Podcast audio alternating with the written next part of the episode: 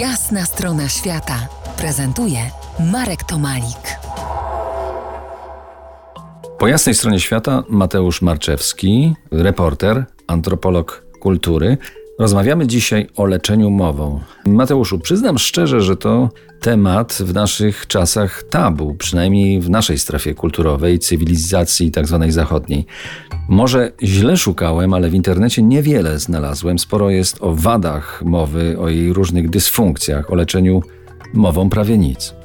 A, jednocześnie akurat e, w naszym regionie środkowoeuropejskim leczenie mową jest dosyć e, znaną praktyką ludową. Mówimy tutaj o wszelkiego rodzaju zaklinaniach niosących jakąś pomoc, czy modlitwach niosących pomoc ludziom.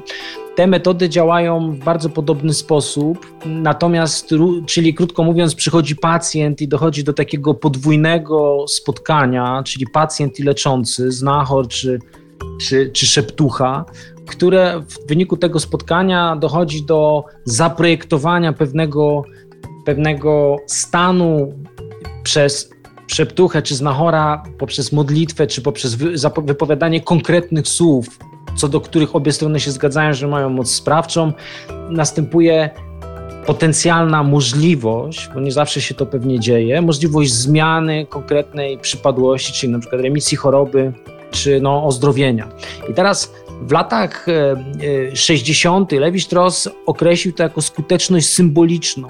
To znaczy, wiele jest sposobów tłumaczenia, w jaki sposób leczymy mową, natomiast u Lewi-Straussa to ma właściwie charakter mitologiczno-gramatyczny, ponieważ on pokazywał na przykładzie Indian Kuna pewien sposób ratowania kobiety, która jest w trudnym połogu, czyli nie może, krótko mówiąc, urodzić dziecka.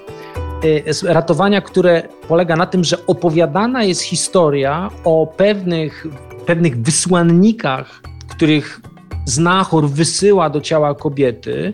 Oni się nazywają nelegan, którzy wchodzą do jej ciała przez, przez właściwie jak drogi rodne i wychodzą w ten sam sposób, przy czym szaman używa określonej kombinacji słów, których kształtuje bardzo specyficzne zmysłowe doświadczenia. Zmysłowe mówię tutaj o, o uwalnianiu, o rozwiązywaniu, luzowaniu i teraz, czy to jest magia, czy jest to zwykła forma działania języka? Bettelheim na przykład, znany teoretyk bajki, Mówi, że opowiadając baśnie, jesteśmy w stanie te baśnie opowiadać, nie angażując się w nie, ale jednocześnie, jeżeli angażujemy się w opowieść baśni, w jakiś sposób nasze ja wchodzi w opowieść i niemal w tych samych słowach jesteśmy w stanie kreować o wiele silniejsze doświadczenie w dziecku, czy w czytelniku, czy przepraszam, w słuchaczu, aniżeli on sam by mógł odkryć to doświadczenie czytając.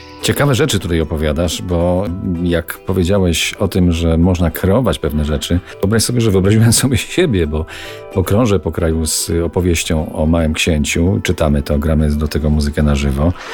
I coś tam się zadziewa. O tej rewolucji w postrzeganiu rzeczywistości w jednej prowincji Peru, bo tam żeśmy rozpoczęli naszą podróż. Porozmawiamy więcej za kilkanaście minut. Zostańcie z nami. To jest jasna strona świata w RMS Classic.